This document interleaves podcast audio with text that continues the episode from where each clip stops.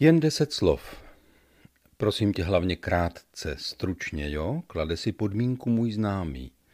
Nebylo to od něj moc prozřetelné, když mě požádal o vysvětlení desatera přikázání. Vlastně to byla naprostá hloupost, že jsem na to přistoupil. Přestože jsem desatero obhajoval vždycky vášnivě. Vždyť je to součást páteře celé křesťanské víry, o té mojžíšské ani nemluvě. Desatero je v základech našeho a evropského právního řádu, přesahuje zdi kostelů a modliteben. Můžeme se pokusit o zcela nový půdorys společnosti, pak si k němu ale musíme napsat nová pravidla. Protože zatím všechny pokusy o jiná pravidla selhaly, vrátím se na začátek až k deseti slovům. Ten největší důvod, proč se vracím k začátkům, je v tom, že je desatero napsáno lidem, kteří se bojí samostatného života, jako otroci na cestě z Egypta.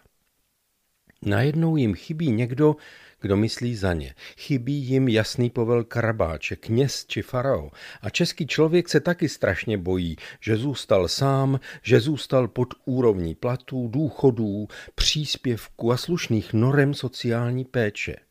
A nejvíce se bojí, že zůstal lidsky sám, opuštěn politiky združenými ve zlotřilých stranách, opuštěn církví zahrabanou v restitucích a v teologických nesmyslech. A dost často, anebo alespoň trochu má ten český člověk prostě pravdu. Ale desatero je manifestem proti strachu. Desetkrát se v něm silně říká, že se člověk nemusí a nebude bát, protože má někoho, kdo jej má rád a kdo ho nikdy neopustí. Jestliže se demokratická Evropa chvěje o svou existenci, měla by odložit své předsudky o příkazech zapsaných na kamenných deskách a taky o temné zničující zlobě boží, která nutně následuje po každé neposlušnosti. Desatero doslova trpí, protože je lidem představováno jako mravní apel, jako návod k životu, jako pevné zábradlí lidskosti. Můžeš se jej držet a pak dojdeš. Taková via ferrata.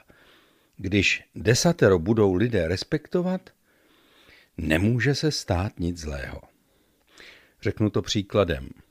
Před školami vystavěnými ve střihu konce 19. a začátku 20. století bývá zábradlí. Děti vyběhnou plnou silou ze školních vrat a už jen existence zábradlí je ohýbá doleva či doprava, protože přes ulici nemohou přímo.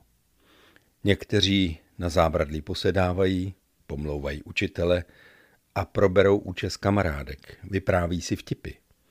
Občas na zábradlí vymění taháky, odvážně vytáhnou cigáro, shodí tašku a dělají na zábradlí výmyky nebo nějakou jinou gymnastiku. A teď už nemluvím o dětech, ale o nábožných lidech, kteří se desatera přikázání křečovitě drží a pohybují se ze strany na stranu či dopředu a dozadu hluboce ponořeni do sebe sama.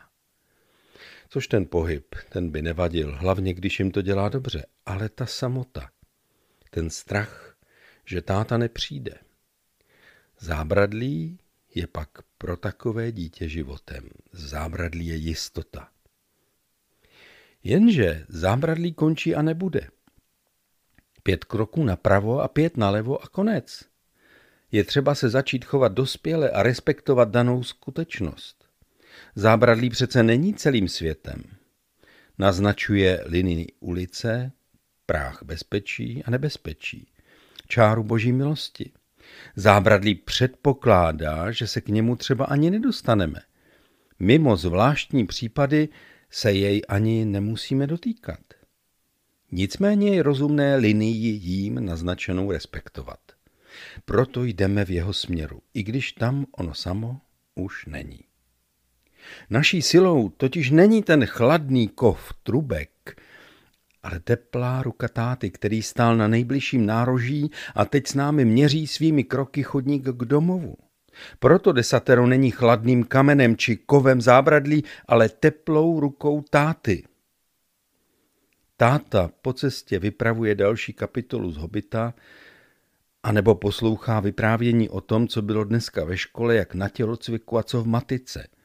Vzdychne si kvůli pětce a přitiskne synka s velkým pochopením, protože se poprvé zamiloval do slečny učitelky.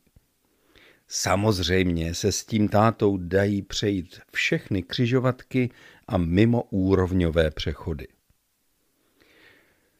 Můj starý učitel seděl ve vězení za to, že studentům vykládal biblické knihy popisující války o přežití. Říkal mi důrazně, že bídou všeho křesťanství je špatné chápání desatera. Pro křesťany je to klandr, ke kterému přimrzli, dokonce jazykem. Tak, jak je to v kultovním filmu Obecná škola. Ten můj učitel francouzštiny, češtiny a tělocviku zemřel dva měsíce před listopadem 1989. Nedožil se listopadové podoby naší svobody. Kdyby žil dnes, byl by ještě smutnější, protože se mnozí z nás zábradlí dosud nepustili. Vzpomínám na něj, protože mne učil přemýšlet a mluvit tak, aby lidé poznali tátu, který přece přišel pro každého včas. Bůh je skutečný táta, skutečný učitel. Desatero napsal, aby nás podle něj vedl a dovedl k pravé svobodě. Nevzdává se, když mu nasadíme koš na odpadky na hlavu. Má navíc. Proto rád mluvím o desateru. Vůbec na to nepotřebují církevní prostředí. Nejlepší hospoda. Nějaké zápraží s výhledem hořící krp či kavárna. Mám vysoké cíle, ale nemám zájem přesvědčovat přesvědčené. Nebudu se přijít se zbožnými, na to nemám čas. Nejraději bych mluvil s těmi, kteří jsou přesvědčeni, že se jich desatero vůbec netýká a nemá jim co říct.